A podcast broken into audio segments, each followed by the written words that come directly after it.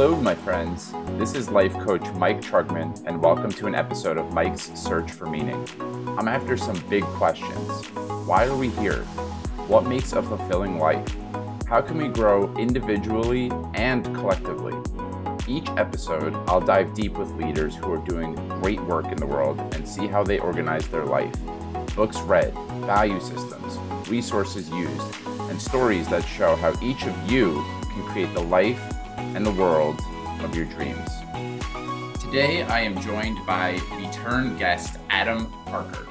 Adam is an executive wellness and performance coach, speaker, and host of the top rated Ideal Day podcast, where he collaborates with the world's most respected minds in health, wellness, and personal growth. Through his podcast and speaking events, he inspires people across the globe with his wisdom and knowledge on how to achieve sustainable wellness in today's overstimulated world. Adam has an incredible passion to educate and empower you towards sustainable wellness in your career, social, and personal lives to help you succeed in what's important to you. Additionally, I'll be donating to and raising awareness for the charity or organization of my guest choice. Adam has selected the Unstoppable Foundation. Please join me in donating. The link is in the show notes as always. And in today's conversation, Adam and I go deep. 2022 was a massive year of transformation for Adam. And he talks a lot about manifestation, spirituality, connection to something much bigger than him, call it God, the universe, spirit, source, and the power of positive thinking and upgrading his beliefs. One of the ways that Adam was able to get more in touch with his true essence was through detoxing, doing a liver detox. So he talks in great detail about what it means to do a liver detox, the ins and outs of how he did that. And we talk a lot about visualization and how the circuitry of just envisioning what you want in specificity, in great detail, is almost the same thing. Like the neural pathways that are created through visualization are almost the same thing as actually going through it yourself. And that is the power of mindset. If we can really embody the things that we want to believe over time, it just happens. That's the way that you start to live your life.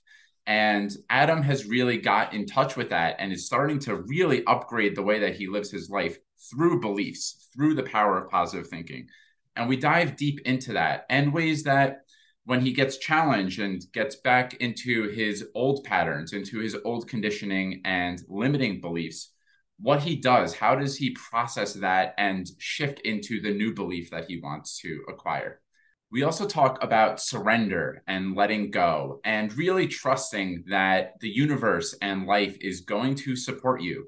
If you really believe, if you really, truly, deeply believe in your core the universe does support you. And Adam gives lots of great information, lots of good resources, books that can support you in bringing forth the life that you truly and deeply desire. So I know you're going to get a lot out of this conversation.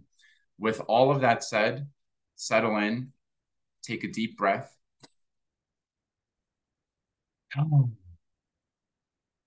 And enjoy this wide ranging conversation with Adam Parker. Adam, welcome back to Mike's Search for Meaning, my friend. Mike, it's an absolute pleasure to be back on the show. And yeah, I'm really enjoying getting into it. Me too. The listeners won't be able to see this, but since our last conversation, we both have grown an immense amount of hair. it looks like you've actually grown some muscle as well. And uh, I actually wanted to start with you just talking about we're recording in the very beginning of January of 2023. This episode will probably be released in like six weeks, but I think that reflections are always mm. really valuable. And that's a really great place to start. So, what have been some of your 2022 reflections? What have been some areas of development and growth for you? Well, firstly, Mike, it's great to be back on the show, and and thank you for your lovely comments. I mean, yes, I have just come from the gym, and yes, I am growing my hair.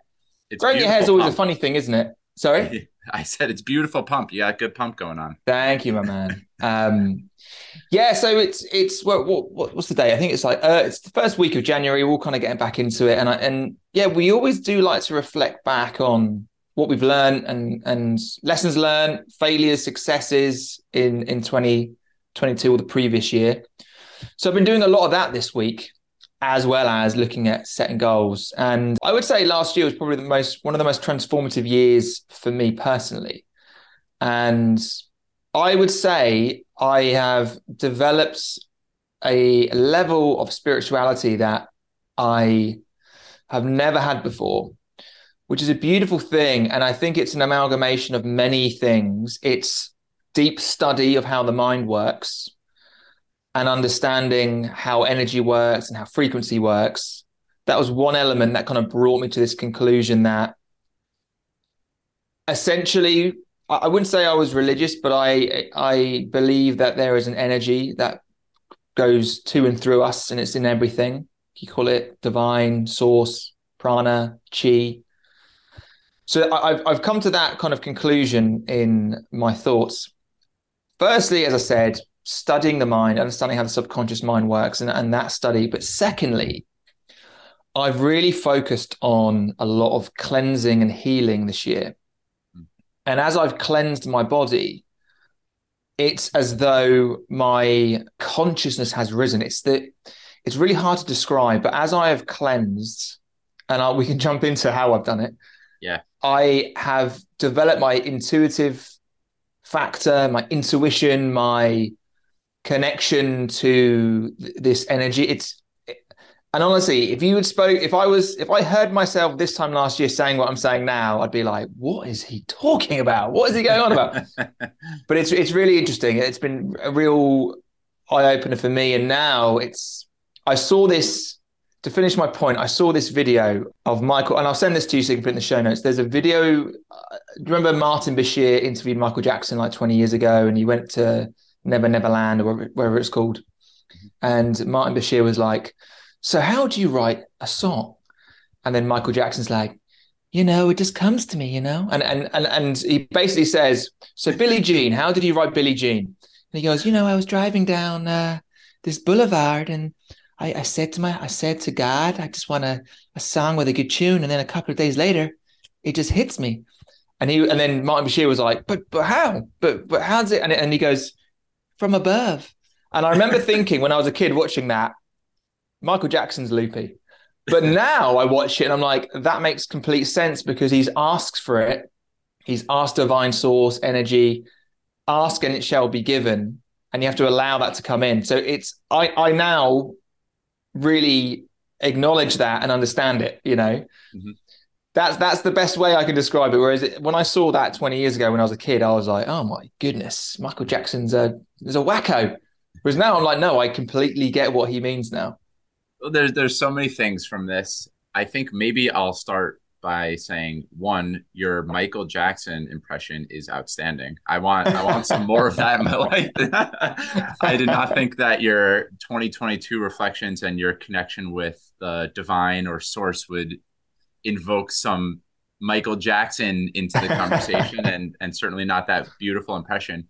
I think what where I'd like to start from your response is I imagine there's at least a faction of listeners, and I certainly in the past have been the same as you, the the skeptic who would hear people talk about connection to God or universe or source and roll mm. my eyes and they would lose me. And I was pretty hardcore materialist, meaning mm. if I can't see it or sense it in my quote unquote real senses, the five human senses, mm-hmm. it's not here. I wouldn't energy would have lost me. And I'm I'm curious in the last year, what if anything made you more open to that type of experience? What what yeah. dropped the guard, if, you will?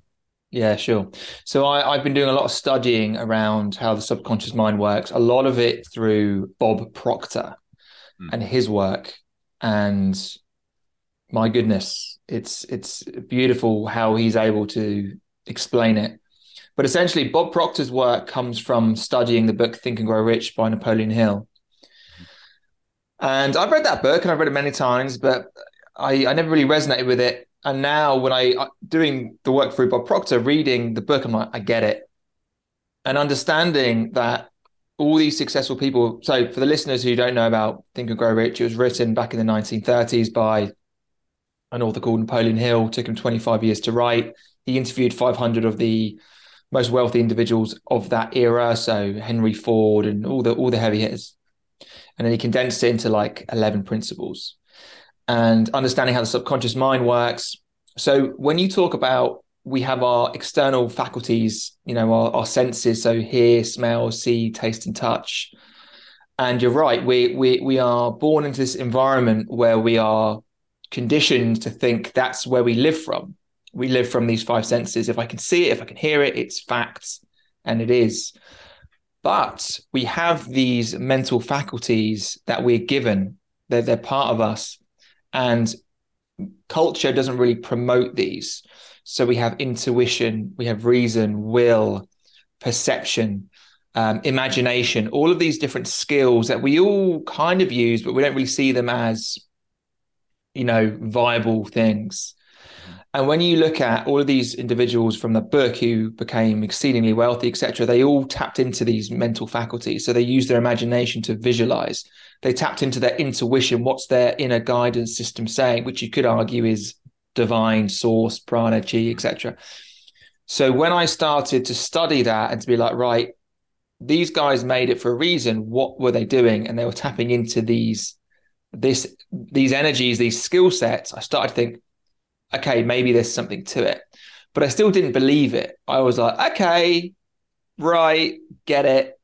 But I, I don't really know. And then as I, along with the cleansing, which I think was a big part of it, I, I started to, those skills, intuition, start to really start to come out. And I think you, it, it, there's, you have to get past the conditioning that we're all given because we all live in this culture where we're conditioned, whether we realize it or not. And when I started to allow in these skills to take place, so when you think about intuition and you get a, gut feeling or you see a sign or random events, when you allow, and what I mean allow as in accept, that could be a message. Because you know the logical mind wants to be like, oh yeah, that that thing just happened. Whereas if we use the mental faculty, the mental faculties, we can say, is that a sign? Is that guidance? Now, even as I'm saying this, some of the listeners will be like, oh my goodness, I've lost him. this guy's going mental. But again, it's, and I used to be there, but now it's so evident to me that there's value in this side of things. And I've seen so many things happen to me. I'm like, no, no, no, this this is relevant. And now I'm I'm I'm willing to allow that in. Whereas I think we're conditioned to be like, oh, that's some woo-woo crap, some like voodoo people do it, and they, you know, even when we think about like Indian tribes and all these different tribes doing all these different things towards a god, like we would be like, oh yeah, well they were just you know primitive people doing that thing. No, no, no. They they they worked out what that was, and they were tapping into it in their own way. And even though they had a different god or whatever, they were tapping into that that energy. Mm-hmm.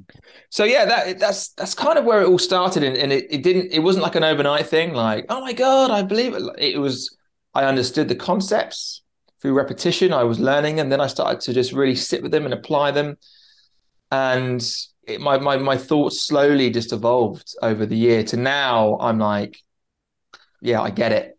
I I, I see it. Now I'm really into manifestation, which again is another topic where I was like, is it a bit woo woo?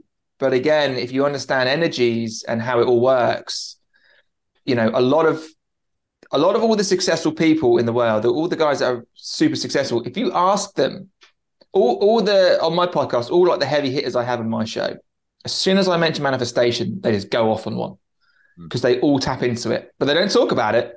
But I guarantee everyone that's successful taps into it. Final thing before I uh, I stop stop going on. I interviewed a guy called Eric Edmeades, a Canadian guy. Mm. For me, one of the best public speakers in the world. Mm-hmm. He's associated with Mindvalley. He has a company called WildFit. Blew me away, and I I just dropped in the manifestation. I said, "Hey, like, what's your thoughts?" On, and, it, and he basically said, when I wanted to get into public speaking, I wrote on a wall, I want to collaborate with Tony Robbins, Jack Canfield, and Harvey T. Hector. And within three months, he'd collaborated with all of because he just wrote it down and he, he he put his energy and and I was like, and it's lit it lit him up. So honestly, I really feel all of those tools. No one, I think, super successful people they tap into it, but they may not consciously know they do it, or they know they're doing it, but they're just going to keep it to themselves because you know what, culture doesn't really accept that sort of stuff. Mm-hmm. So yeah, there we go. So I have an armchair theory over here, Adam. You ready for it? Yes. I really believe, and it, it seems like it's parallel between us, that when someone takes control of their health and, and does maybe more of the practical and pragmatic things like eating a really clean diet, working out, meditating, there's lots of science that substantiates and supports these things. And there, I don't think there's many skeptics in the world who would say that food has no impact on your health.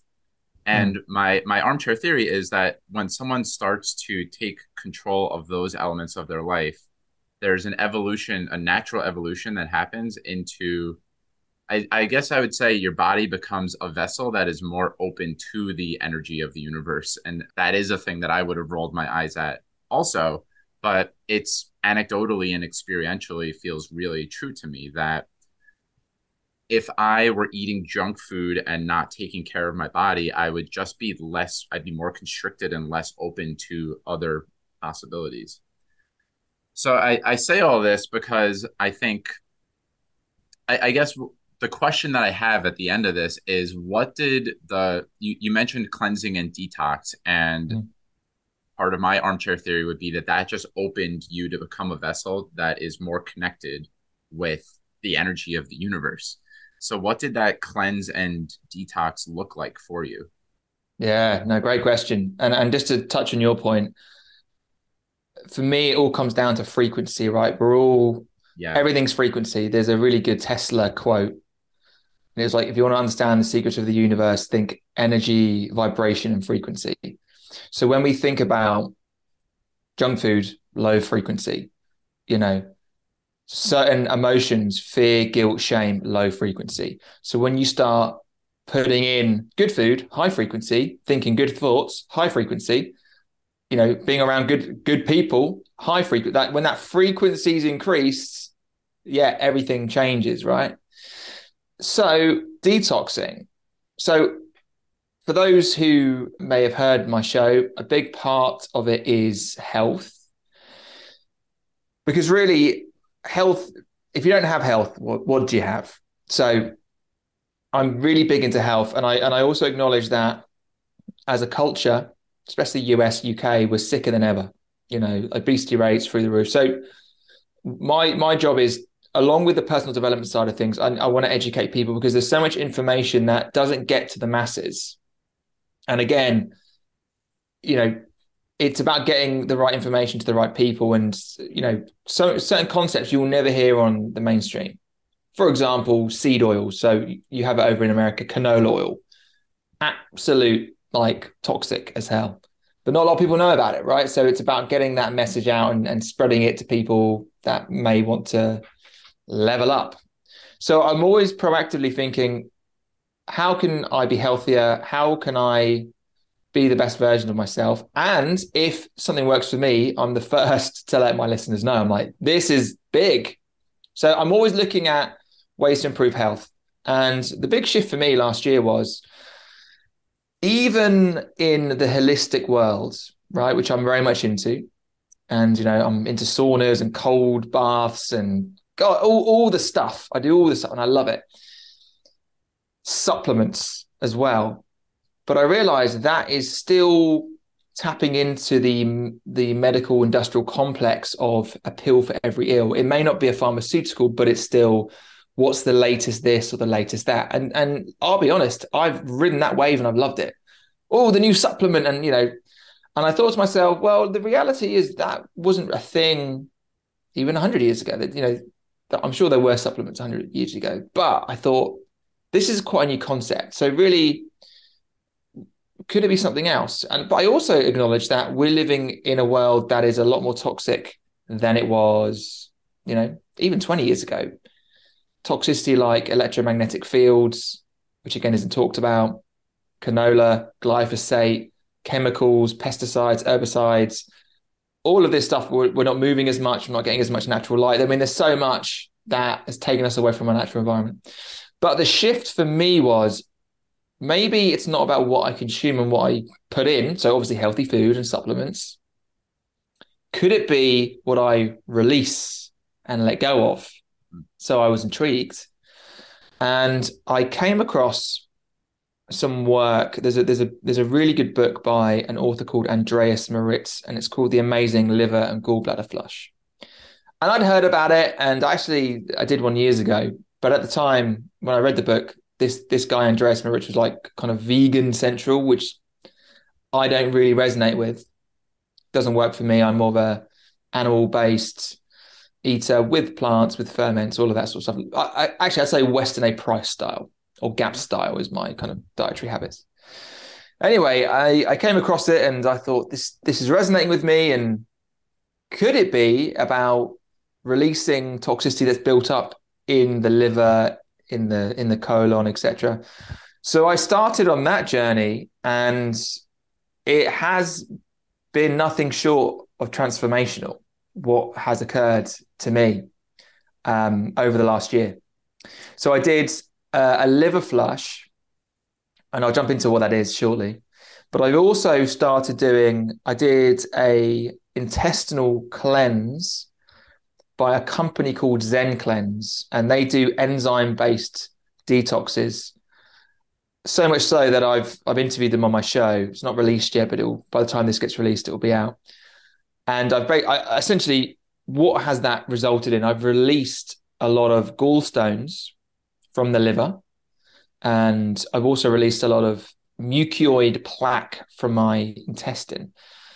As a result, as you decongest your body, essentially the body can assimilate nutrients better. It, it basically functions better because all of that is toxicity, which, to my knowledge, I don't think you'd ever get out of the body with just taking a supplement. Because I, I just don't see how these things would just dissolve and make their way out. And essentially, they are toxins stored over time. And they're toxins that our body, from a biological perspective, doesn't recognize because it's like chemicals and all these different chemical combinations that we've never had to deal with.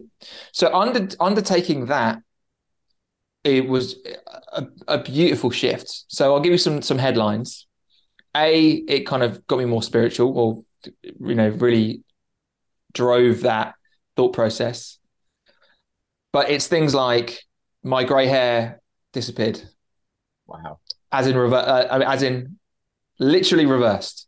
So I, I, you can see I've got a big set of hair. I was getting greys coming in. They've all they've all literally reversed, which is that in itself. If you think about that concept in itself, reversing grey hair, people will would pay millions of that, millions of pounds for that, or they dye their hair, or God no, to reverse my hair. My hair's thicker more energy, better digestion.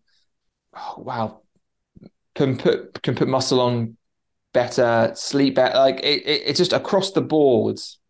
When your liver is functioning at a higher level, everything works better. So that was such a big transformation, and and so much so, I'm I'm still doing like one liver flush a week. I'm still just charging it, and, and I'm still releasing toxins from that experience. So again, that was transformational. And I've and I've had one second, and then I want to let you keep yes, going. Yes, yes, sir. What what does it look like when you are doing that? Uh, are you taking anything? Are you are you just not? Are you consuming less? Like what what does the process mm-hmm. of cleansing look like for your liver? Yeah, sure.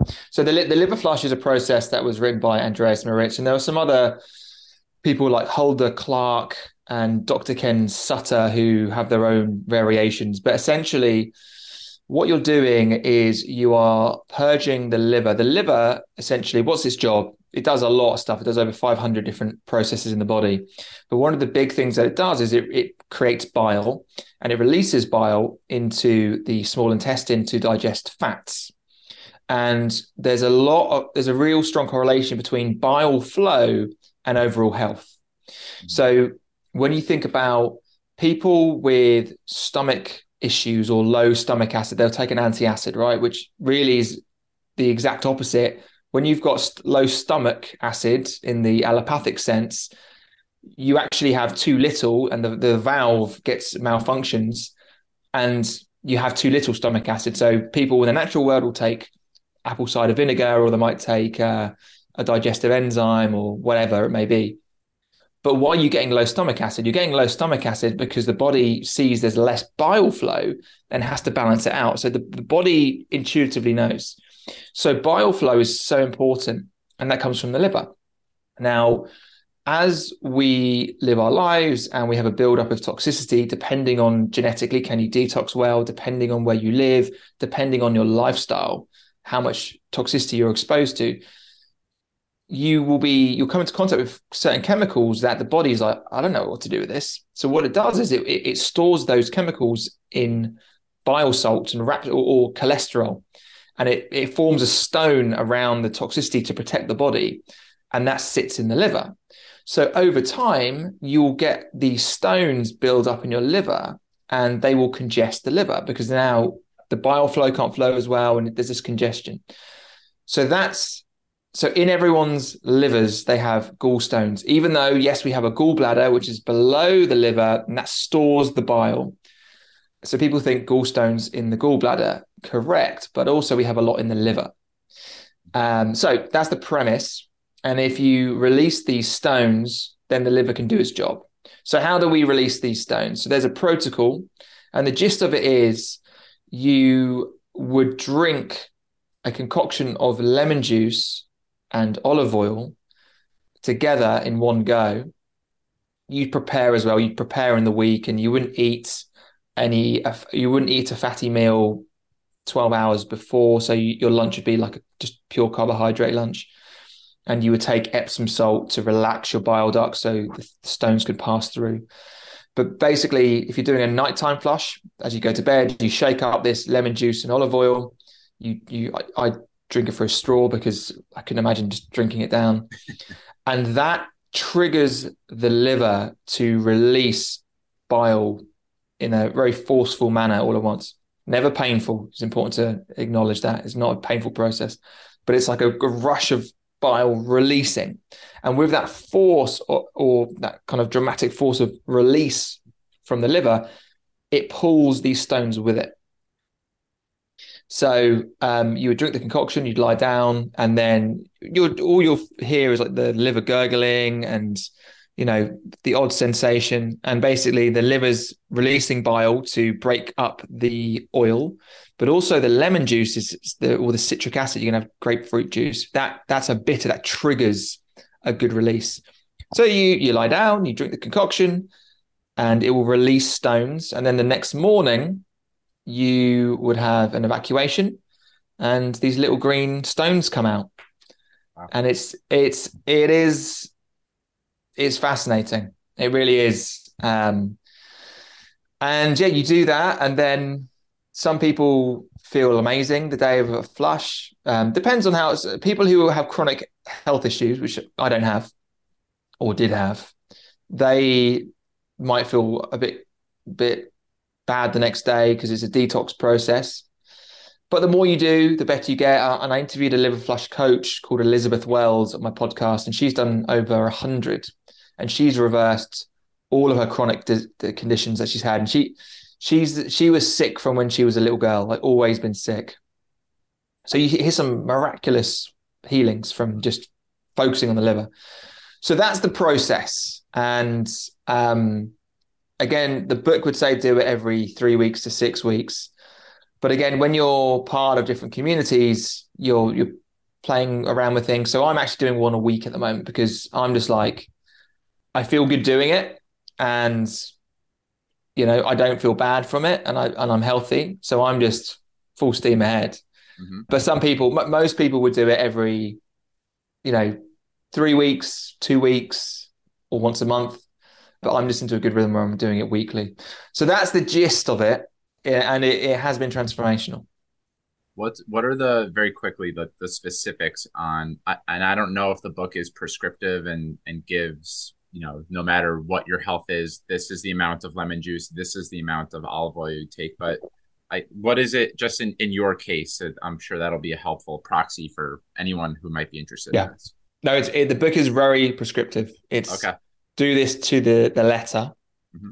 and anyone can do it so i think it is I think six ounces. I do ounces. I do milliliters in, in the UK, but six ounces of freshly squeezed lemon juice or grapefruit juice, and six ounces of olive oil. Mm.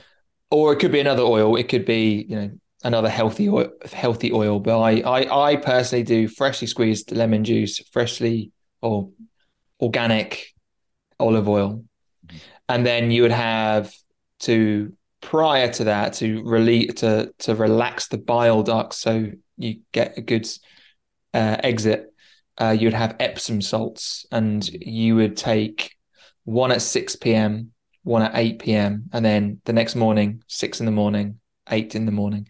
And i think that is i think 60 grams of epsom salt in i think it's a liter of water and then you obviously divide that by four hmm.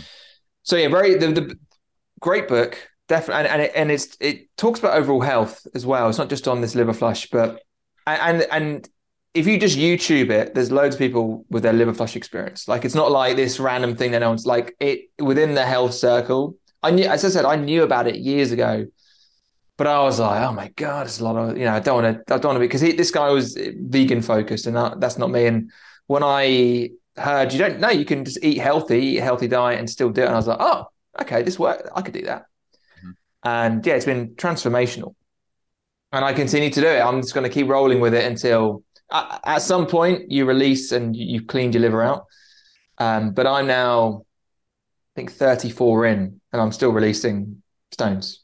Yeah. so then you got to think, my goodness, when were when was that stone formed? Mm-hmm. It you know, and and weirdly, with the flushes, you have emotion, like you can release emotion, and a lot of the the women I know doing the flushes, they have quite emotional releases. Mm-hmm. I don't really have that, but I get really random memories of like childhood memories or mem- like it, yeah. again, it's hard to describe, but you're releasing energy mm-hmm. and emotion from the body because you could say those stones have certain energies or memories in them. So I have really random memories or or dreams whilst I'm which is crazy in itself. Like I, I, I remember like random experiences when I was a kid or something like that. Mm. So yeah, yeah. So something something that you touched on a, a few minutes back that I want to underscore, and it'll, it'll lead into you actually really teed up where I wanted to go with this next question. But something I want to underscore is that culturally, again, in, in the United States and in the UK, it, it certainly seems the case that a lot of times when there is a challenge or a problem that we want to solve, especially medically, we look at it from a like, what can I do lens or like, what can I take? And instead of getting under, this is something we spoke about in the first conversation we had, identifying root cause. Mm-hmm. And a lot of times instead of looking for the supplement or the right food that I need to add, it, it can be helpful to just remove. Elimination diets are extremely helpful in a lot of cases.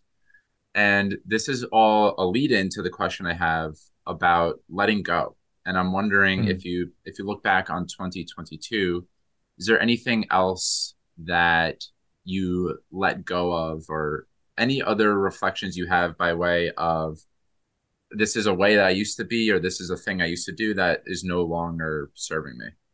Yeah. So going back to the whole mindset thing, right?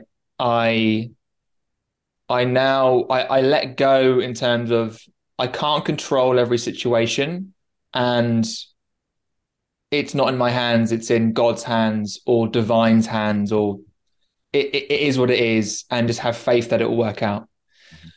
So that's a that's a process of letting go, as in what will be will be, what will happen will happen. I cannot control every variable, and it's okay. You know, that's been that's been one for me because actually I I interviewed a guy called David Nurse. He's in the States. He's like an NBA coach guy. Written some great books. Definitely check him out. and he's a religious guy. And I remember him talking about faith, and he's you know he's, he's like faith in God, everything's in God's hands, it's all good, it's all covered. And I remember thinking to myself, "Oh, that's such a lovely concept. Like I don't believe in God, but it's a lovely concept that you just everything's on Him, and you just got to crack on and do what you need to do." And I was like, "That's a lovely, comforting way to view it." But at the time, I was like, "But that's what he thinks." Whereas now, I think that, but not in the lens of I worship a god who's a white guy with a beard up in, in the sky. I acknowledge there's an energy and I have faith that it's all going to work out and the like call it the universe. The universe has your back and it's going to work out. So I've learned to let go of trying to control and mitigate things. So sometimes you just got to let, let it roll.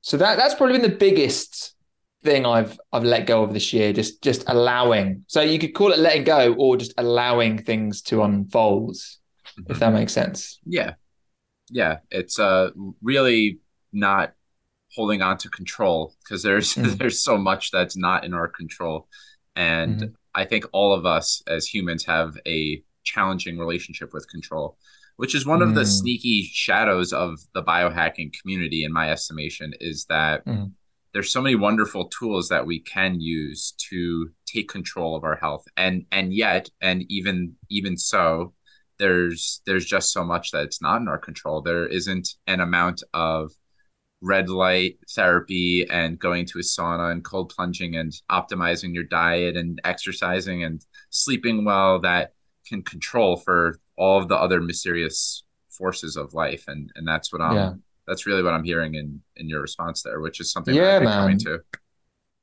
And, and and with that community, I think there's a lot of good, but also there's a lot of addictive, compulsive behaviors of I've got to take X amount. And I, dude, I was there, so I I know I I was at one point I was doing. I weirdly looked through. I, I have just upgraded my phone. So I, I I rocked an iPhone eight for God knows how long, and I've just got a new phone. And I love just going. It's it's memory lane going through old photos, right? And I've had this phone for like seven, no, six years, and I I've I I look back at like five years ago and all the pictures I was taking of all the, my my supplements stack, and I was literally doing fifteen supplements a day, and now I do none. you know, and it's and it's it, and, and it's a journey, but it's it's interesting the, the the concept of biohacking is great because it's about health, it's about taking responsibility but you can overdo it, and I certainly did. And I'm not. I think supplements 100% have their place 100%. And I, and I would say I would take supplements like cod liver oil or desiccated liver. So I'm not adverse to it at all when I think they have their time and place. Methylene blue, another great supplement. But yeah, it, it, there can be extremes, and I am I can be that sort of character. So I definitely was down that. And I, so again, I was going through my phone. I was like, oh my goodness, look, I used to take, you know, but it has a lot of value that community because it you know it, if you can tap in and, and leverage these tools like red light or you know cold plunges or intermittent fasting you know i i definitely so what's interesting i definitely overindulged this christmas mm-hmm. my wife's parents came over they're italian so we had an italian christmas and we i just kicked back i was eating carbohydrates and just indulging and i loved it and i and i I put on a, a fair bit of weight, which I was okay with because I thought I've got all of these tools that I know. Mm-hmm. As soon as I turn them on, I'll transform quickly. And with five days in, I've lost six pounds already just doing this. So, what have I done? I have cold showers every morning. I'm now intermittent fasting. Um, I'm doing a bit of HIIT training. I have removed all the crap out of my diet. I'm doing a I'm doing a more ketogenic type diet. I will do carb refeeds. All of these little tools that I've learned over the years that you can tap into when you want to. They're not things that you have to do all the time, and I certainly don't. But I know, no problem. I can as soon as I, just I can just turn on all these different tools I've learned, and I, I just love the transformation. So I even I just went so big at Christmas, just eating pizza and God knows what yeah, I, am off on my honeymoon to Barbados uh, at the end of this month. So I'm like, I said to my wife, I said, I said watch this transformation in 30 days. Mm-hmm. So I'm now just, again, I'm just focused and I'm just going for it. But again, I, I learned all of this from that community, which is which is beautiful. Mm. There's another conditioning that I have my finger on right now that I, I would love to unpack with you. There's a way that I think there's a conditioning that I sometimes have where letting go or th- that these things that we're talking about are some destination that we arrive at and not a practice mm. that we oscillate right? Like oh adam has figured out his spiritual life. He's graduated from being triggered and reactive to things. And i don't think i know a single person who doesn't slip back into old habits from time to time and I would be curious if we could run a rep through. I, I would be happy to share on on my ends too, because there's a million things that I react to and get triggered by, and that I'm not my best. So, does that like what is what does it look like for yourself, or is there a particular point that is thorny for you that that mm-hmm. makes you more reactive, and what does the process look like for you when that does yeah. happen? Yeah, yeah. So go, going back to this whole mindset work I've been doing a lot of what we would deem our imperfections are down to our self image. So we've got the image that we project to the world. So right now I'm projecting, oh, this English guy, he's so confident he can talk, blah, blah, blah. That's the image I'm projecting. But then I have how I think about myself when I'm alone and my insecurities and my beliefs, etc. And that's really what's important, right? Because that's what is the difference between you growing and you not growing. So your self image is everything. And again, you can change your self image. There's a great book by a guy called Maxwell Maltz, and it's called Psychocybernetics. And this guy was a plastic surgeon, and he realized that people would have plastic surgery on their nose and it would change their self image. But some people had plastic surgery and nothing changed. And he postulated that how we feel about ourselves is based on our self image, and you can rewrite your self image if you so choose. And you can do that by again tapping into the subconscious mind. So I've been doing a lot of that because I definitely have limiting beliefs. We all do. And it's about calling it out and, you know, trying to work on it and rewriting the story. There's the work of Bruce Lipton, and he talks about there are many tribes that say, give me the boy and I'll show you the man. So basically, the first seven years of your life is where you basically get the download. You don't have the conscious faculty you just have your subconscious and you're just downloading downloading downloading. And that makes the man right? And i thought that's so interesting. And i don't know if you ever see I don't know if you ever get this. You know, like you you'll you'll see a, a colleague or a friend, and you'll and you'll meet their parents, and you can be like, "Yeah, I get it. I I can even mannerisms." and some of that will be genetic, but a lot of it is your friend has downloaded the behaviors and beliefs from the parent. So you're not, it's not like you get to choose your beliefs. You, you get given them, right? And you get given them from family, from culture. So just imagine, Mike, if if you're a baby there, they grabbed you and then just dropped you in China, right? You'd learn Chinese and you'd you'd have Chinese beliefs and you'd be a you know your environment would sculpt you and so again, a lot of this belief stuff I've really been reflecting on.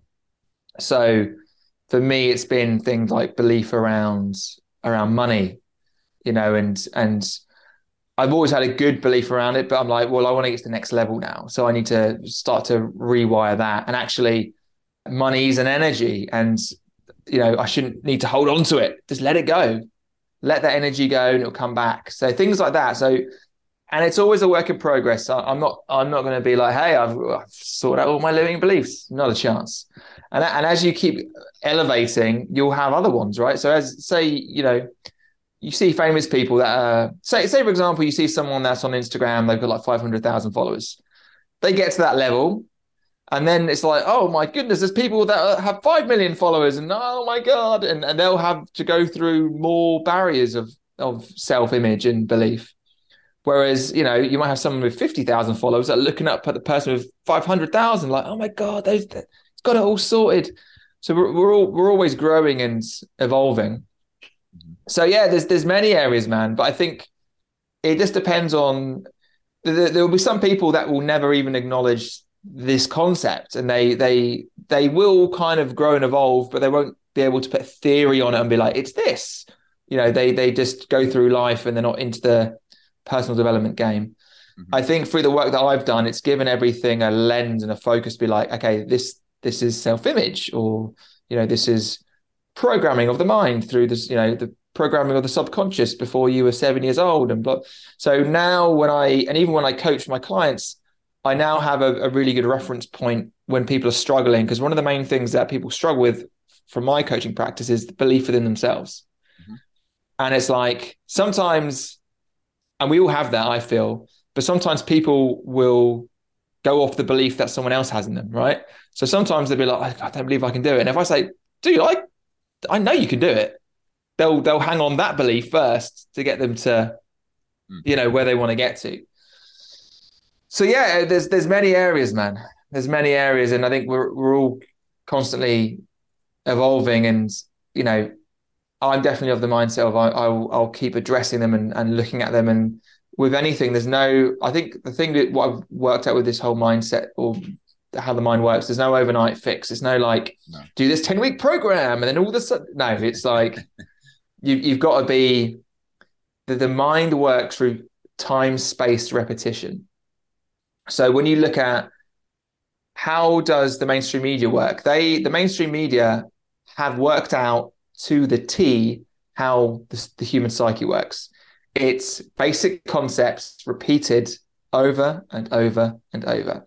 So, you know, if I asked you presidential races, previous presidents' sayings or their slogans, you can reel them off, right? You just know that because they'll say it over and over and over. Easy, digestible concepts So they they know how the mind works and they know how to get things into your brain, into the subconscious. And it's the same for, and you can call them paradigms, right? Beliefs, paradigms. It's the same for us. We have certain beliefs that we've had imprinted on us over and over and over. So your name is Mike, but if you were called Tom over and over and over and over, you think your name was Tom, mm-hmm. right? That's it's just repetition. So understanding that concept, if you want to change a belief, it's not. It's done in like a quick program. It's no. It's decide what you want to believe and what you want to focus on and how, what you want to be and then it's repetition repetition repetition repetition yeah yeah so it's it's uh, yeah it's been a definite eye-opener this year studying the mind and I, I'm, I'm no expert i'm just i'm learning every day i'm always studying but understanding how things go in your head and how you can change beliefs i think is is great and it's been great for my coaching practice as well mm-hmm. do you have it's a two part question. Beliefs that were programmed. So you you named that the most. Show me, uh, how did you say? Show me the boy, and I'll show you the man. Essentially, when you're yeah. in your most formative years, when you're age just born to about seven, is when a lot of your belief system is imprinted, right? So it really yeah. matters what your nuclear family, how they project onto you, and what your environment is like. I'm wondering if in those formative years, are there any beliefs that you are wanting to let go of? It could even be beliefs that you're really grateful for that your parents held for you. And uh, the second part of the question is do you have any, what are the beliefs that you, if not affirmations, the beliefs that you're repeating to yourself over and over and over again, such that mm. you wanted to just be in your, you're not convincing yourself, you know, a prosperous, mm. wealthy, confident, whatever it is, yeah. that it just, it just is your way of being. Yeah, yeah. What's really interesting is um, through my journey and, and just how my mind works, having a podcast, being a coach, I'm learning all the time. And then I'm taking action and I'm talking about it and I'm interviewing people. And over time, my beliefs on things change. And then when I go back to family or to old friends and we're having conversations, I'm like, oh, you think that? Oh, I used to think that. And I realized, wow, that's it in action. My belief on a thing has changed. So, one of the big things is, and this was a real shift. And again, I think some of your listeners will be like, I don't resonate with that. And some will. But hand on heart, I would never go to a doctor ever again. Like ever. Because I don't think I'd ever need to go. Don't get me wrong, crisis therapy, I break an arm or something I need stitching up, 100%. I think in the Western world, we are experts at that. But everything else, with the knowledge I have at this point, I just don't think I'd ever go. I don't see why I would go to a doctor to heal because I don't believe in that model of health. So I go to my friends and my family, and they're like, that's all they're about. And that's what I was about. Right. But I've gone on a journey and my beliefs have changed. So that's a huge shift. I was like, wow, oh my goodness. Like, so so I, I I kind of you know we talked about liver flushing. You would never go to your doctor, you know, GP, general practitioner. They'd never recommend that ever. And the reason is is because it doesn't form part of the pharmaceutical system, you know, big pharma, etc. Because you can't make money selling olive oil and lemon juice, right? so I, as a kid, would believe the doctor, you know, the, the doctor knows best. They're like this prestigious character in our society.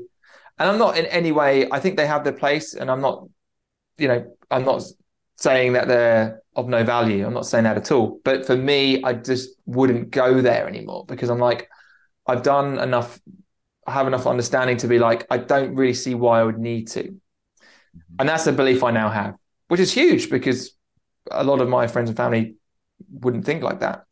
What is interest? What would be, what is going to be interesting? And I don't think I've told you this. My wife is expecting, so I'm I'm due to be a father in June, and I and I was talking to my wife, and I was saying, "Hey, listen, my belief is I'll never need to go to the doctor, but when my child gets sick, my my default is doctor, doctor, you know. So that's going to be an interesting dynamic, and how how am I going to react to that?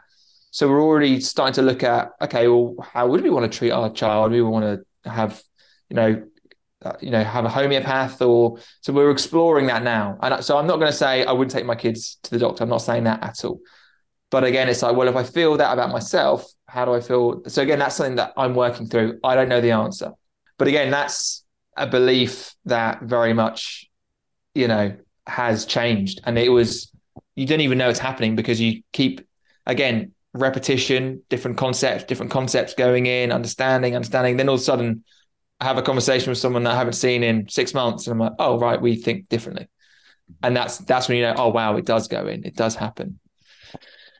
What was your second question? I I I, kind of went on a tangent there. Yeah, the second part of it, I I was really curious about beliefs that you inherited that you're letting go of, which you addressed. One of mm-hmm. them maybe that the medical establishment is the, the voice of authority, and I implicitly believe that they know everything about everything more than I do, right? Like that's mm. that's maybe that's an exaggerated Western belief yeah. that you named you let go of.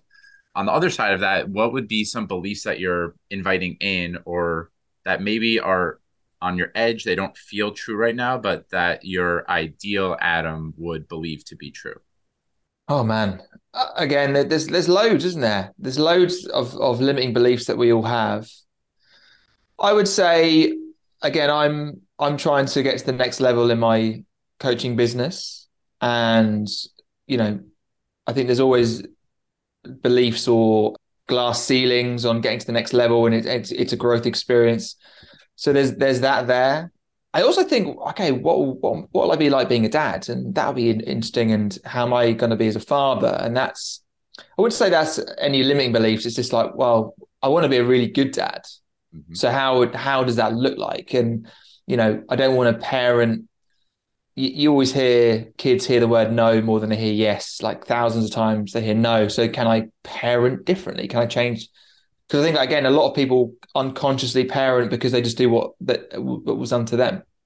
So I'm now thinking, right? Can I? What new beliefs do I want to install on being a parent? How I and there's loads of different parenting styles that you can read about, like you know you don't discipline them you you ask them how they how they feel and you don't punt like because i think when a, when a kid does wrong and then the the parent punishes them the kid feels isolated and disconnected and wants to reconvene with the parents it's like well how can you not let them lose, feel that connection is lost but get them to acknowledge that they've done wrong and how they're feeling? So there's all these different styles but again i haven't looked into it too much.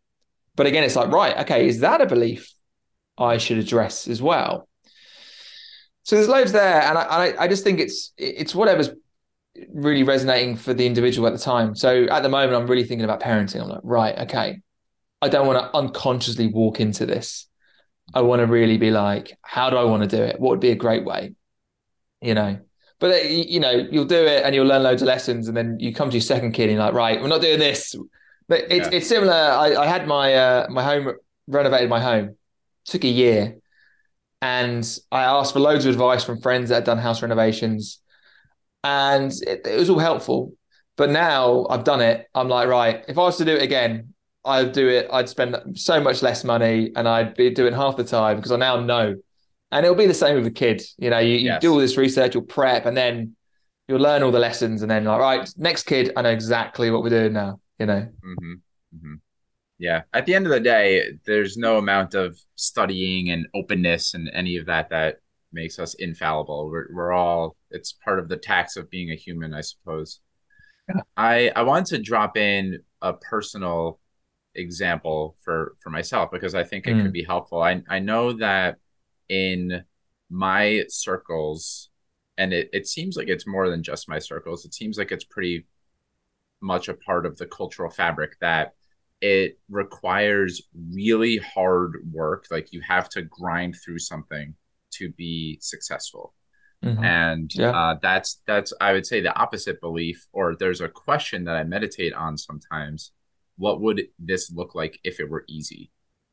and mm, you know yeah, what would what would sure. success look like if it were really easy that i don't need to be grinding or putting in an extreme amount of hours or and even if i were to drill that down more what does success mean to me is another question that i meditate on mm. because that is another thing that is handed to us by our family by movies by culture we see success portrayed in not a high variety of ways if you if you watch different shows yeah. or movies or and respond to just what culture is putting out there and it's one that i have a tough time with because in some ways i have the limiting belief around man my coaching practice and my podcast could be a lot bigger maybe it's maybe it's me i need to believe more about myself and and then sometimes when i'm really at peace and have equanimity it's I'm great. Right, like this is what success looks like to me right now. I have good flexibility in my life. I I'm making an impact that's not. I'm you know I'm not working that hard to be frank. I have mm-hmm. lots of free time for myself. And am I willing to work harder? These are all mm. questions that I'm that I'm asking myself constantly yeah. because it's easy to get lost in the oh this says something about me that I am you know, I'm not successful because this Instagram person has 50,000 followers and I have 500 followers. What you know, what does that say about me? And it's all it's all really tricky to to know like what's mine and what's what's out there. What am I internalizing that's not mine? What I'd also say as well, when you think about limiting beliefs, weight loss, people think it's a struggle and it's a suffer, it's a sacrifice, and you got to suffer. Yeah. And I can tell you, I, have told you the stuff I'm doing. I've lost five or six pounds in a week effortlessly. Mm-hmm. like honestly, effortlessly. And it, it's easy if you know how. If you know how the body works, and look, everyone's different. So I understand how my body works, but there's certain principles you don't. We're told you got to sweat it out, and you got to suffer, and you got to restrict. Mm-hmm. Another one is childbirth. Like we're taught in the movies, it's painful, and you got to push, and it's it's they're screaming, and it's dangerous. Whereas you know that's that's been planted into our consciousness, whereas it can be a beautiful experience. It can be an orgasmic experience. Like if you look at natural childbirth, it can be, depending on what you believe. But again, it's installed in us. It's scary. It's risky. But you know, hundred years ago, people were giving birth at home. Just had to get on with it. There, there's there's many, and honestly, if you go on to in, uh, the reason I'm saying this because obviously me and the wife are in that part of our lives, but you wouldn't believe the stuff you see on Instagram that isn't censored of just like women naturally giving birth. You see everything. It's like, oh my goodness. But again, that there's a there's a community of natural birth givers and again a different paradigm. When you talk about, you know, I'm here and, and some Instagram guys are higher with, with users. When we think about manifestation and and uh, getting what you like, we talked about earlier. It's all about frequency, right? And you know, you, you have low energy emotions like guilt, shame, fear, which really the mainstream media love to pump out every single day. mm-hmm. right? But then you get the higher emotions. So every, everything's frequency. And when we think about manifestation or getting what you want, you've got, say, the thing you want is on a frequency, right? And you're on a current frequency. And once you get to that frequency or that awareness, you get the thing. And what's interesting, you don't get what you want, you get what you are. So when you start vibrating on that frequency and acting as if and imagining it is, mm-hmm. that's when you start to let increase your frequency and you you start to get the thing and things start to come into your world. And again, we're going back into woo woo land again. But if you start to, you know, use your imagination, you do visualizations and you start to think on a higher frequency, you start to act as though you are and you have, or I am, random events start happening. Like, what the hell? How did this really? This just come out that? And again, you could be like, oh, it's just luck, or you could be, oh, it's the universe. It depends on where you sit on your belief spectrum. And as I said, I've made that massive shift where I'm now like, it's the universe. Whereas before, I would have been like, that's a bit random, you know. So again, it's yeah, and, and I, am learning all that sort of stuff as well. It's all I'm evolving into that area, and it's fascinating. But yeah, it's about getting on the right frequency, I think, with these mm. things and thinking and feeling in a certain way. And then you start to resonate with people because it's like, you know, you go into a room, there's a high energy individual, you resonate to the person. Yes. And then you go into a room, someone's like miserable, you're like, oh my goodness, I need to get away. you know, so everything, uh, everything is frequency, I feel. Yeah, well, it, it's interesting. I'm glad you brought that up because I actually made a note to myself at one point to to say this, but I think even the biggest skeptic in the room would be open to the statement there's something about the energy of that person or there mm. there was an mm. energy in that room. We've all said yeah. things like there was a lot of love in that room or there was it was really tense in there. It, it's all it's all a perception and energetic experience that isn't that it's not something that we can an otherwise really, you know, rational pragmatic person would be you know can write off to just science or Newtonian physics or whatever other other you know type of thing that people would write off with. But I'm I'm it's, curious. It's like it, just jump in. It's like when yeah. when you're in a room and you're talking to someone, but you're just not vibing with them because you're picking up on their energy, picking up on they might be low energy, like like the the actual script of what they're saying and what you're saying might be like oh, it looks like it was a lovely conversation, but you just feel you're not feeling, yeah. and there might be a there might be sometimes when you see people and you feel they're acting and you you, you know like something's a bit off. I don't know, and that's because you're not resonating. Whereas when you meet someone and you just you just hit it off, you're like, oh my god, we're talking and everything, we're just vibing and we're that's because you're resonating. You're both on a similar frequency, and you you know, and you're you're bringing each other up. You know, and it and it and it's it's interesting. Like obviously, we've only ever met via Zoom, but if we were to meet in person, we'd hit another another level of, of, of vibration because we'd be in each other's presence. We'd be, you know, we're we're radio transmitters. We're we're we're emanating frequency all the time. You know. Yeah. So yeah, it's crazy, isn't it? I don't know if you're familiar with Ed Mylett and and his work, but he's yeah. when I first got into personal development, I I listened, I dabbled with his podcast a little bit, mm-hmm. and one of the things that he said that resonated most with me to, to use that word resonated is he, he basically said all of us are w- like walking thermostats we all are at a mm-hmm. certain temperature and we all emanate that temperature onto other people so to use like the instagram example if you're uh, vibrating at a 500 follower level and then there's you, you surround yourself with 5 million follower vibration then you naturally are just going to be more like that person. It's it's part of the human experience is that we take in mm-hmm. our environment like that. That's why the saying "you're the average of the five people you spend the most time with" is such a popular saying. It's it's really true in a lot of ways. Hundred percent. If you want, yeah, so to, want to raise your vibration, hang around other people that are vibrating a little bit higher than you. Hundred percent. Uh, and uh, I love Ed Mylett's work, and um, yeah, he he he's obviously explaining frequency in his own way, right? Thermostat. I don't know if you've heard of Peter Sage. He's great, English guy, worked under Tony Robbins for 15 years. Check his work out. Him. Yeah. And he said a really great thing. He said, if you hang out with nine drunks, you'll become the 10th drunk. Mm-hmm.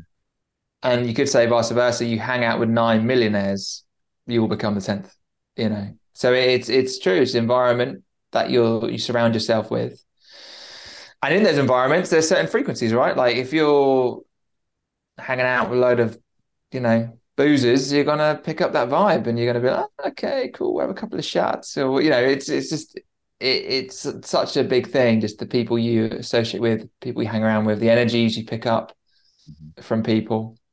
Um, and again, you could put it on the whole, you know, esoteric woo woo side of things, but you know, we, we can all resonate with that in a way, and you can't you can't say it's hard for the Western kind of lens to explain that. It's just like, no, no, I get it. It's just, you know, you just feel that energy of the individual. Are there any ways that you or practices you have that help you get in touch with your intuition? Like I've heard for an example, there are some people I look up to who will actually create a dialogue of sorts. Like they will take out their journal and mm-hmm. say, Hi universe, it's Mike here. Mm-hmm. Um, I'm curious about or I'm wanting XYZ and then they will allow the universe like we're, we're going all the way there with woo because i'm i'm totally yeah yeah man let's, let's jump right in yeah so that's that's one example is there is there a way mm. like journaling practices or any ways that you get more yeah. in touch with your intuition or have conversations mm-hmm. with the universe yeah yeah there's a really good book called ask and it is given by mm-hmm. esther and jerry hicks amazing book and there's loads of little not little loads of different games and processes you can do to tap into it.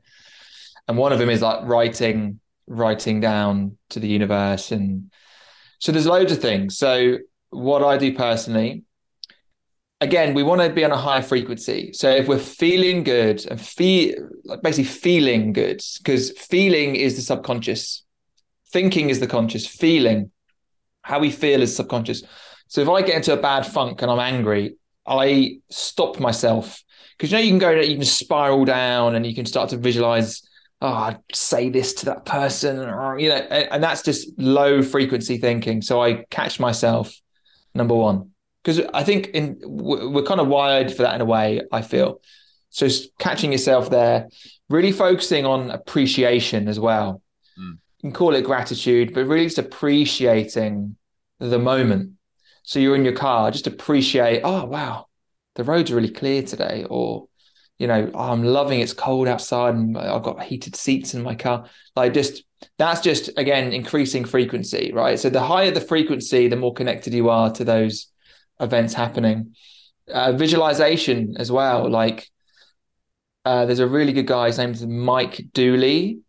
Amazing guy. He he has a um, a newsletter that's from the universe. And yeah, he's got a great podcast actually. And again, he he's great, and he talks about how you got you know thoughts become things, and you've got to visualize, and you've got to make it a daily practice. And you know, there's certain rules around manifestation, so you got to don't visualize you getting the result. Visualize yourself six months after the result. You know, and ritualize it, find a time and place, sit with it, and you, you basically you're, you're, tapping into the emotion of the thing, and that's when you when you're tapping into the emotion, that's when you're moving up the frequencies, right? Mm-hmm. Which was hard for me at first, like emotion. I don't have to tap into emotion, but, but it's a practice, and you you you get used to it, and because I think it's easy for everyone to tap into negative negative emotions. That's easy. It's like, oh, I'm angry Whereas to tap into like good emotions, it's it's a practice. So I think for anyone that's resonating with what we're saying today and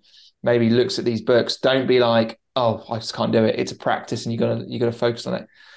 But I think with anything daily, making it a ritual, um, always looking for the good in things, always, and again, a lot of this stuff I naturally do, but always, you know, always being positive and and looking at the good side of things and always being uplifted. But also, as I said, just the visualization part, know where you want to go. Because then the brain's with, with the subconscious mind, it's like fertile soil, and whatever you plant will grow. So if you plant a bad thought, that will grow. Mm-hmm. Again, mainstream media, they'll plant a thought through repetition, and then it will grow. Mm-hmm. Um, but you can say, no, actually, I, I will plant the, the thought myself. So whatever thought you want, you can plant it in the fertile soil that is your subconscious mind, and if, by repetition, it will grow and grow and grow. So again, you've got to be like, right, okay, do I just take in from my five senses what's going on? Or do I say, do you know what? I'm going to decide what I take in. So the difference is, do I wake up in the morning, put on the news, listen to the radio, and get the download of this war or this famine or this to be scared of? Or do I say, I'm not going to listen to any of that and I will decide to listen to an uplifting podcast that gets me motivated? Same sort of thing. You're just deciding what content you want to access for you. Um, so a lot of us, um, we we just take in what we see, what we hear, etc. But when we think about reprogramming the subconscious mind or beliefs, we just we we take the reins and we say, no, no, no. I will I'm going to decide this is what I'm planting and this is what I'm going to nurture and grow. Mm-hmm. Well, Adam, is there is there any other part of your healing journey that was, I believe, the phrase that you used? To just mm-hmm. 2022 seems like it was just a year of immense healing for you in in a lot of ways. Was there is there anything else around this that you want to invite into the conversation now? Yeah, just I've, I've realized when it comes to health, because we live in such a toxic world now, depending on where you live in genetics. For me, detox is an active thing I'll always do now. I realize, and again, this is my belief because I don't believe in the allopathic side of things, but every there's the law of cause and effect, right? A cause creates an effect. Now, when we think about the medical paradigm, they don't look at the cause. They just they they promote the effect all day. Oh well, there's obesity there's diabetes and there's dementia. Oh, it is what it is. Take this pill. There's no like, well, what what started it? Don't worry about what started it. No, no, no. We don't have to worry how you got it, but you've got it. So now you've got it. This is the solution. So when you go when you look at cause and effect is is applicable to all walks of life, but for some reason within our reality, our environment, that's never really a thing. It's like, yeah, you'll get ill, and when you do, come to us and we'll medicate you. So I realized, right, let's look at the cause, root cause. And what I believe most disease, diabetes, obesity, dementia, heart disease, its root cause is toxicity. Root cause. The body wants to be in homeostasis when things are blocked up or you know you're not getting the right nutrition. So basically toxicity or nutrient deficiency. But the reality is if you're toxic, you can have the best diet in the world. You're not going to absorb, assimilate your nutrients. So that is what I believe. And some people might be like, this guy's talking nonsense. But again, that's what I have come to with all of my research over the years. So, with that in mind, I'm proactive on detoxing. So, the liver flushing, I talked about, there's a company called Zen Cleanse. They do these enzyme cleanses. And I, I did one for the large and, well, the, the colon intestine always trying things out, but essentially, I'm all about detoxifying. So, how does that look? That looks doing the flushes, that's saunaing, that's exercising because you're moving your body, moving your lymph. And that's also not taking in toxicity as well. So, it's like, okay, cool. I can, you know, keep fit, exercise, and all, but I need to avoid it coming into my environment. So, my cleaning products, being all natural cleaning products, it's what food am I eating? It's uh, what what chemicals am I, you know, what deodorants am I using, what shampoo am I using, all, all of those things. If you're not conscious of it, can build up over time. So it's removing the toxicity from the body. It's also stopping it coming in. And then when you have the amazing diet, and again, a poor diet is also toxic because of all the pesticides, herbicides, fungicides. So again, when you start to clean all of that up, water as well, another big one. There's so there's so many things that we're not taught in modern culture, but we clean that up. Everything works better. Everything works better. So it, it's just I've gone from it's just about eating well. All of these things matter. Eating well, sleeping, they all they, all of them count. There's no magic bullet. I know I'm kind of ha- hammering on the toxicity thing. It's not like just focus on toxicity and don't worry about your sleep. Don't worry. I'm not saying that at all. There's no magic bullet for being healthy. There's no magic bullet on this got me sick. It's an amalgamation of things. But I think for me, focusing on detox as being as important as all the other elements and not just, well, it's January, just won't drink for a month. that shift has been big, and that's something that I really I'm a big advocate for now on my show to my clients um, because I think that's when we think about longevity, and it's so sad to see people get these diseases or be inflicted with conditions, and, I, and I'm like, okay, in my mind, it could be preventable if you tee up the right lifestyle in the long run, right? So that that's really my focus for me right now. If we have a conversation in a year's time, might be different. I might be like, no, it's all about it's all about manifestation, you know. But that that's that's where I am on my journey right now, and I think that is such a big part that um, we don't hear about in modern day culture on, on the TV or whatever. Mm-hmm. So there we go. That's that's that's where I am right now. Let's see next year, right? Let's see see where we are next year. Beautiful. Well, before we even worry at all about next year, and and we'll we'll do this again, I'm sure next year. Mm-hmm. I, in preparation for the conversation, I asked, "What's one question you would love to be asked?" And you wrote the following: "What is one thing you wish you knew ten years ago?" So before we do next year, let's reflect on ten years ago. What is one thing that you wish you knew? Oh wow, there's many. I would say how to be healthy.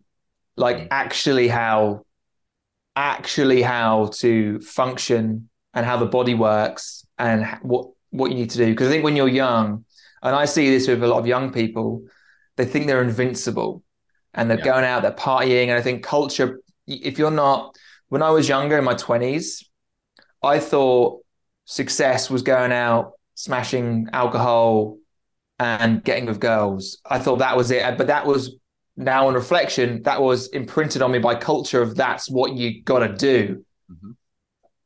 So it is what it is. And I don't regret it and I accept it. And that was a part of my journey. But actually, I wish I had someone who was like, no, no, no, right.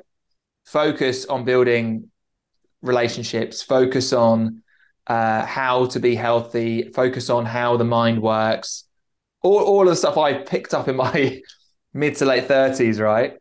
Oh my goodness, if someone just gave me that information, I, I may not have even wanted it. I don't know, but wow, I wonder where I'd be. But I think mainly the, the health side of things, because really, why did I, why have I pursued this so to the nth degree that I've done? I have a passion in health, but it came out of my own struggles, right? So in a weird way, you could say, well, you know what? Would I have valued it back then? Because you know, it's like I, I felt invincible and I, I, had to go through this journey to get to where I am now. But wow, if if if this information was like just delivered in schools or delivered, you know, you know, as something that you should know, God knows where I'd be. I always I, I look at people like Cristiano Ronaldo, who's never drunk, he doesn't drink, and he's in great shape. I don't know what he does personally, but it's like he's still at. I know he's just moved to a Saudi club for the money, but he still can play 90 minutes. He's still got amazing fitness at 37. It's because he's just always been consistent with his health. So he's been doing certain protocols, health practices from when he was 20 or, or a teenager. So I, I, always imagine, wonder what I'd be like if I all the stuff I know now I was doing from mm-hmm. you know back then.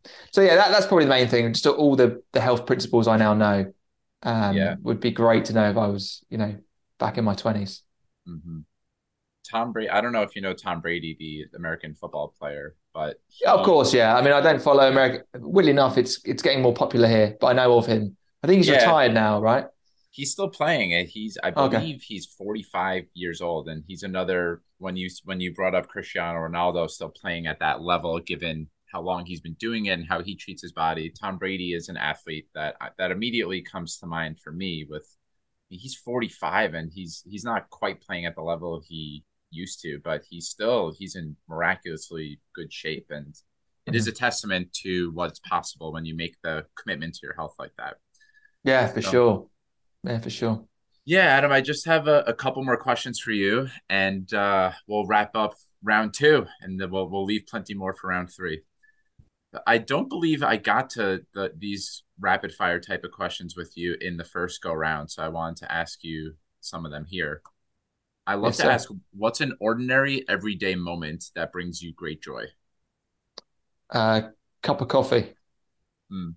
What what do you put in your coffee? Just straight black? I I make it. I don't know what they call it. An Italian style coffee. So in these little kind of metal kind of uh, kettles, uh, and then I will. So it's Italian coffee. My wife's Italian, and then I will add in fresh, thick cream, mm. a little bit more water, mix it up, and that's it. Beautiful. It's beautiful. Yeah. What is something that folks would be surprised to learn about you? Oh, great question. I'm trying to think. What's coming up for me is I randomly was in a Coca Cola advert when I was in my 20s. I was in uh, I was in Singapore when I was like 23. I was traveling, and they were they were launching Coke Zero, and like they were just filming on the street. So we uh we got in and we are like pretending to drink the Coke, and actually back then I would drink Coke, and uh, forgot about it, and then we were in a different country, and this is back. This is like 20 years ago. So Facebook was just coming out, and his emails, and I got an email from a guy that I'd met in a different country, and he was in Singapore. I was in like Australia at the time.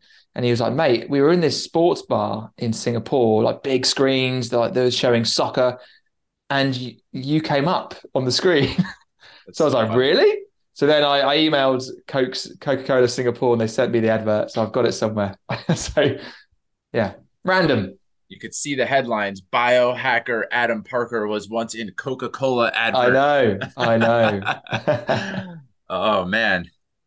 Well, I I'm interested to ask this to you. The the final question I ask every interview, which I I know that you're aware of, but you're in a new state of consciousness now than the last time that we spoke. That was a little over a year ago. Mm-hmm. And so I'll ask you again what does it mean in your words to live a meaningful life? I would say to live with intention and know where you're headed and where you're going, right? I think and by that it's like no like knowing the frequency you want to get to feeling that frequency and just heading towards it again, it, it, this comes back to the mental faculties piece that we were talking about. Just knowing what you're about, knowing where you're headed, knowing it's going to come if you stay on that path, having faith in that process, and you know that means you get up every day excited because you're like it's it's already done. I've just got to just turn up and do my part and and stay on the right frequency, right? Mm-hmm. So yeah, living with intention because I think I think some people can, and we all get to a, a spot where sometimes we wake up and we're just doing the motion, right? And when you when when you can realign and be like, right, this is it, this is what I'm focused on, um, and everything around it is focused on that. I think that's a beautiful thing. Mm. Yeah, I don't usually jump in after the the final question, but I I want to mm. invite this in because it's very relevant to the conversation that we had I was actually in a coaching session with my coach. So I was the client in this case recently, talking about my desire. I, so I was actually visualizing myself interviewing Brene Brown in front of a large mm. live audience. Yeah. and just allowing like what what does that high feel like for me what does it feel like in my body somatically and it for the most part it felt really good so there's on one level, it's all right, I already have access to what, if I imagine it happening, it's already happening within me. And to yeah. what you're speaking of, I'm vibrating at that level. And what also happens with me is, or at least what happened in this coaching session that I had, is that a limiting belief pops up. There's a there's a part of me that doesn't believe that I'm good enough to to be interviewing Brene Brown on that stage. And a, a, practice that I have found helpful is to actually create space for that part of me that doesn't believe that. It's it's trying to protect me in some way and mm-hmm. actually showing that part appreciation for for the job that it has been doing for most of my life and that it's trying to do. And uh, over time, I continue to teach my parts. You don't have to work so hard to protect me. I'm I'm good. I'm just good. Yeah. I'm good just the way I am and I am good enough to interview Brene Brown in front of a large audience. So that is, I, I, I invite that in because it's the the practice of allowing myself to feel at that high frequency, that high vibration, the high energy, is what's going to keep moving me in the direction of other people that are mm. vibrating at that level too, which yeah, is what man, your meaningful it. life is. Yeah.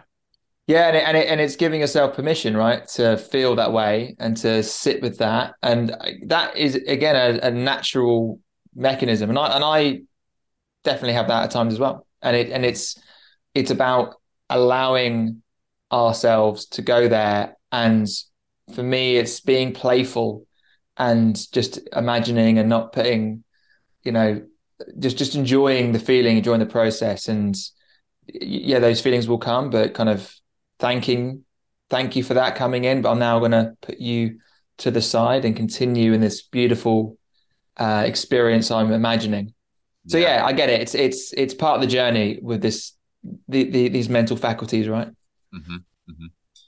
well adam we, we called our shot a little over a year ago we said we needed to do a round two and yeah. i i really appreciate you taking the time to come on for round two congratulations on being a soon to be father in in 2023 in june so it's only about five short months away and one of the things you know you mentioned appreciation and gratitude at, at one point mm-hmm. in the interview and I, i'll share some appreciation that i'm experiencing right now one of the things that i appreciate most about when we are in dialogue with each other is that there's well one thing specifically just about you that i appreciate is your openness to this is what i believe now from my current state of consciousness.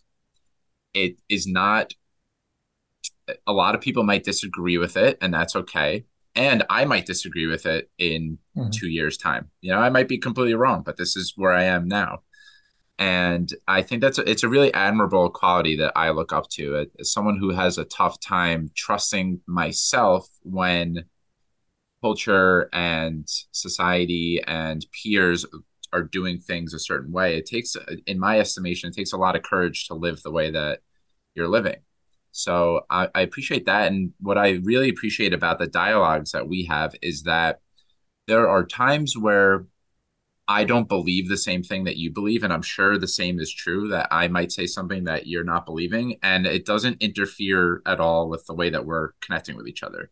We're two yeah. open, curious, interested people just chatting about what we believe in, and it. I think uh, if I can be meta about it, one of the challenges that our world is facing right now is that there aren't enough conversations happening with two people that maybe don't believe they don't see eye to eye on every little thing and that completely blocks off the dialogue yeah, yeah. from ever happening right mm-hmm. the polarization uh it's not to say that you and i don't i i do have a lot of shared beliefs with you but i i love that we can speak about things that maybe we don't agree on or see exactly eye to eye on and yeah. i'm still really like i look up to you in a lot of ways mm.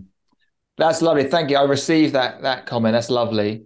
And yeah, I get it. And that's the that's the beautiful thing, right? Because we don't believe the same stuff on certain things, but we're both on a good frequency where we're mm-hmm. just allowing the conversation, right? And I always think when people clash on social media about, well, I sit in this camp and you sit in that because it's low frequency, it's low emotion, it's low, it's low energy, right? And it's like yeah, we can have conversations with people and be like, oh, great. Yeah, you do you, I do me. We're cool. We're just having a conversation. I'm curious.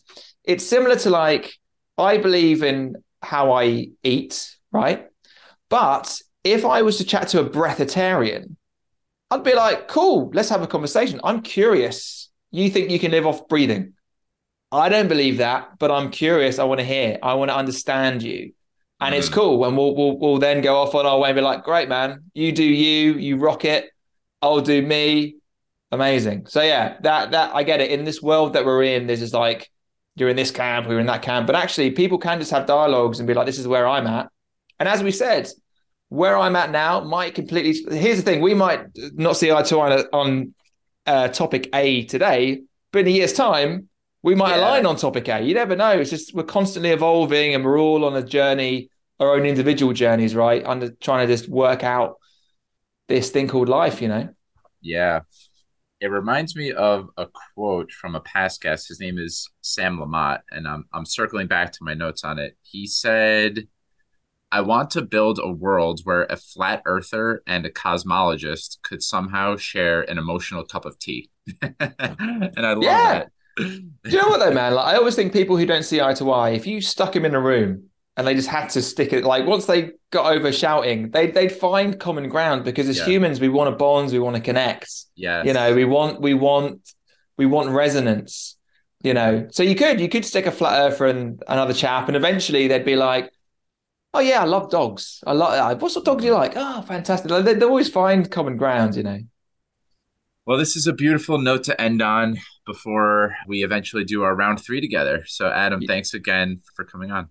Mike, it's been an absolute pleasure. Let's definitely do round three. Maybe we do it this time next year and we can yeah. then reflect on what we spoke about today. It'll be our new ritual. And to all the listeners, I hope that whenever you're listening, you have a wonderful rest of your day or evening and that you're vibrating just a little bit higher from this conversation. And uh, take good care. Thank you so much for taking time out of your day to listen to Mike's Search for Meaning. If you enjoyed it, please subscribe, share this episode with your friends, and leave a review. I look forward to seeing you next time, my friends. And until then, stay safe, stay well, and keep living with purpose. Peace.